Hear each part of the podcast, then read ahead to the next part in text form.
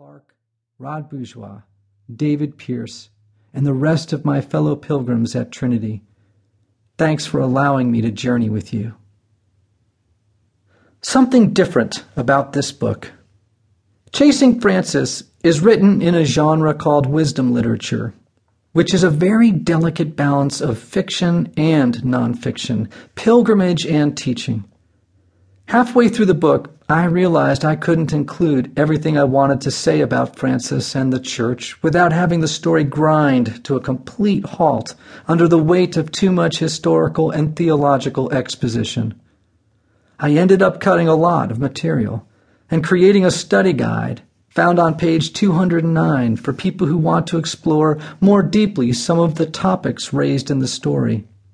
If you want to get the most out of this book, I strongly urge you to read the study guide, either alone or preferably in a discussion group. Lastly, writing a novel with footnotes would be a little bizarre.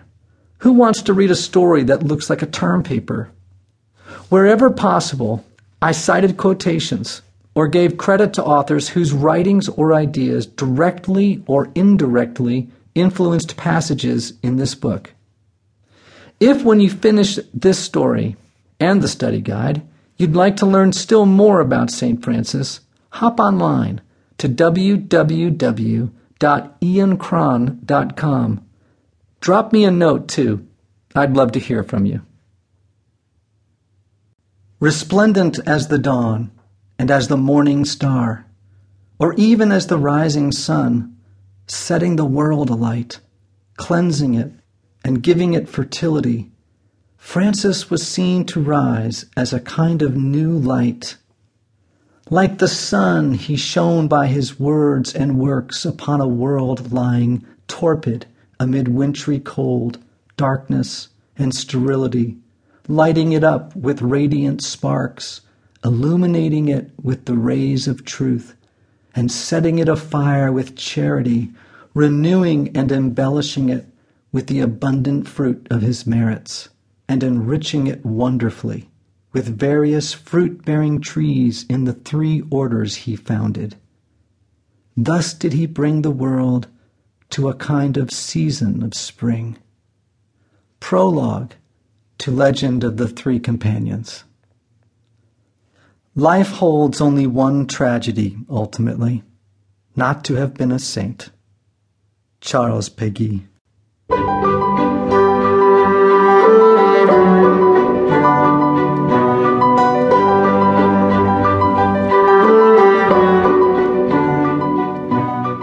Chapter 1 In the middle of the journey of our life, I came to my senses in a dark forest, for I had lost the straight path. Oh, how hard it is to tell what a dense, wild, and tangled wood this was, the thought of which renews my fear. Dante, Inferno, Canto 1, lines 1 through 6. As Alitalia Flight 1675 began making its final descent into Florence, I nervously fanned the pages of my copy of the Divine Comedy. Two decades of sitting in my damp basement had left a powdery coating of mildew that wafted into the air around me. For a moment, I saw it tiny specks and spores floating idly in the rays of sun pouring through the window.